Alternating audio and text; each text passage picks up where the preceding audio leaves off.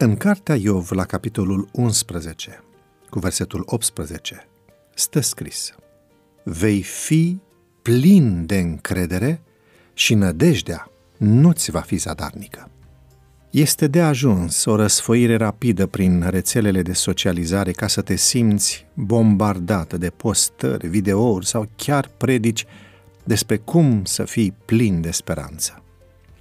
Teoretic, speranța e doar la un clic distanță, dar poate te confrunți cu greutăți, precum povara unei boli, o relație eșuată sau stres financiar, iar speranța pentru schimbare necesită putere emoțională și mentală. Poate ți-e greu să te rogi sau poate te confrunți cu un sentiment de nefericire. În ambele situații, drumul duce către disperare, oboseală și profundă lipsă de speranță. În anul 1944, în timpul celui de-al doilea război mondial, după ce a îndurat 10 luni de suferință, întemnițată de naziști pentru că a ascuns evrei, Cory ten Boom și-a dedicat viața împărtășirii dragostei pentru Isus. Ce a făcut-o pe Cory să-și păstreze speranța? Cuvintele ei rămân o inspirație. Citez. Când un tren trece printr-un tunel și lumina dispare, nu arunci biletul și sar din el, ci stai liniștit și ai încredere în mecanicul de locomotivă. Ce putem face atunci când ne apare deznădejdea?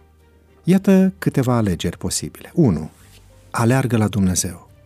Avem un Dumnezeu al speranței, ceea ce înseamnă că speranța locuiește în persoana lui Isus.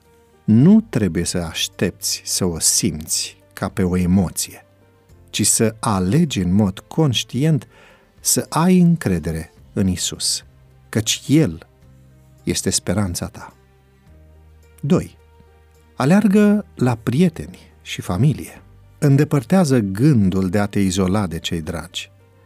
Dacă simți că e greu să găsești persoane cu care să te simți confortabil, să discuți despre îngrijorările tale, amintește-ți că prietenul tău, Isus, este lângă tine. Roagă-te să-l simți tot mai aproape. 3. Umpleți mintea cu versete din Biblie.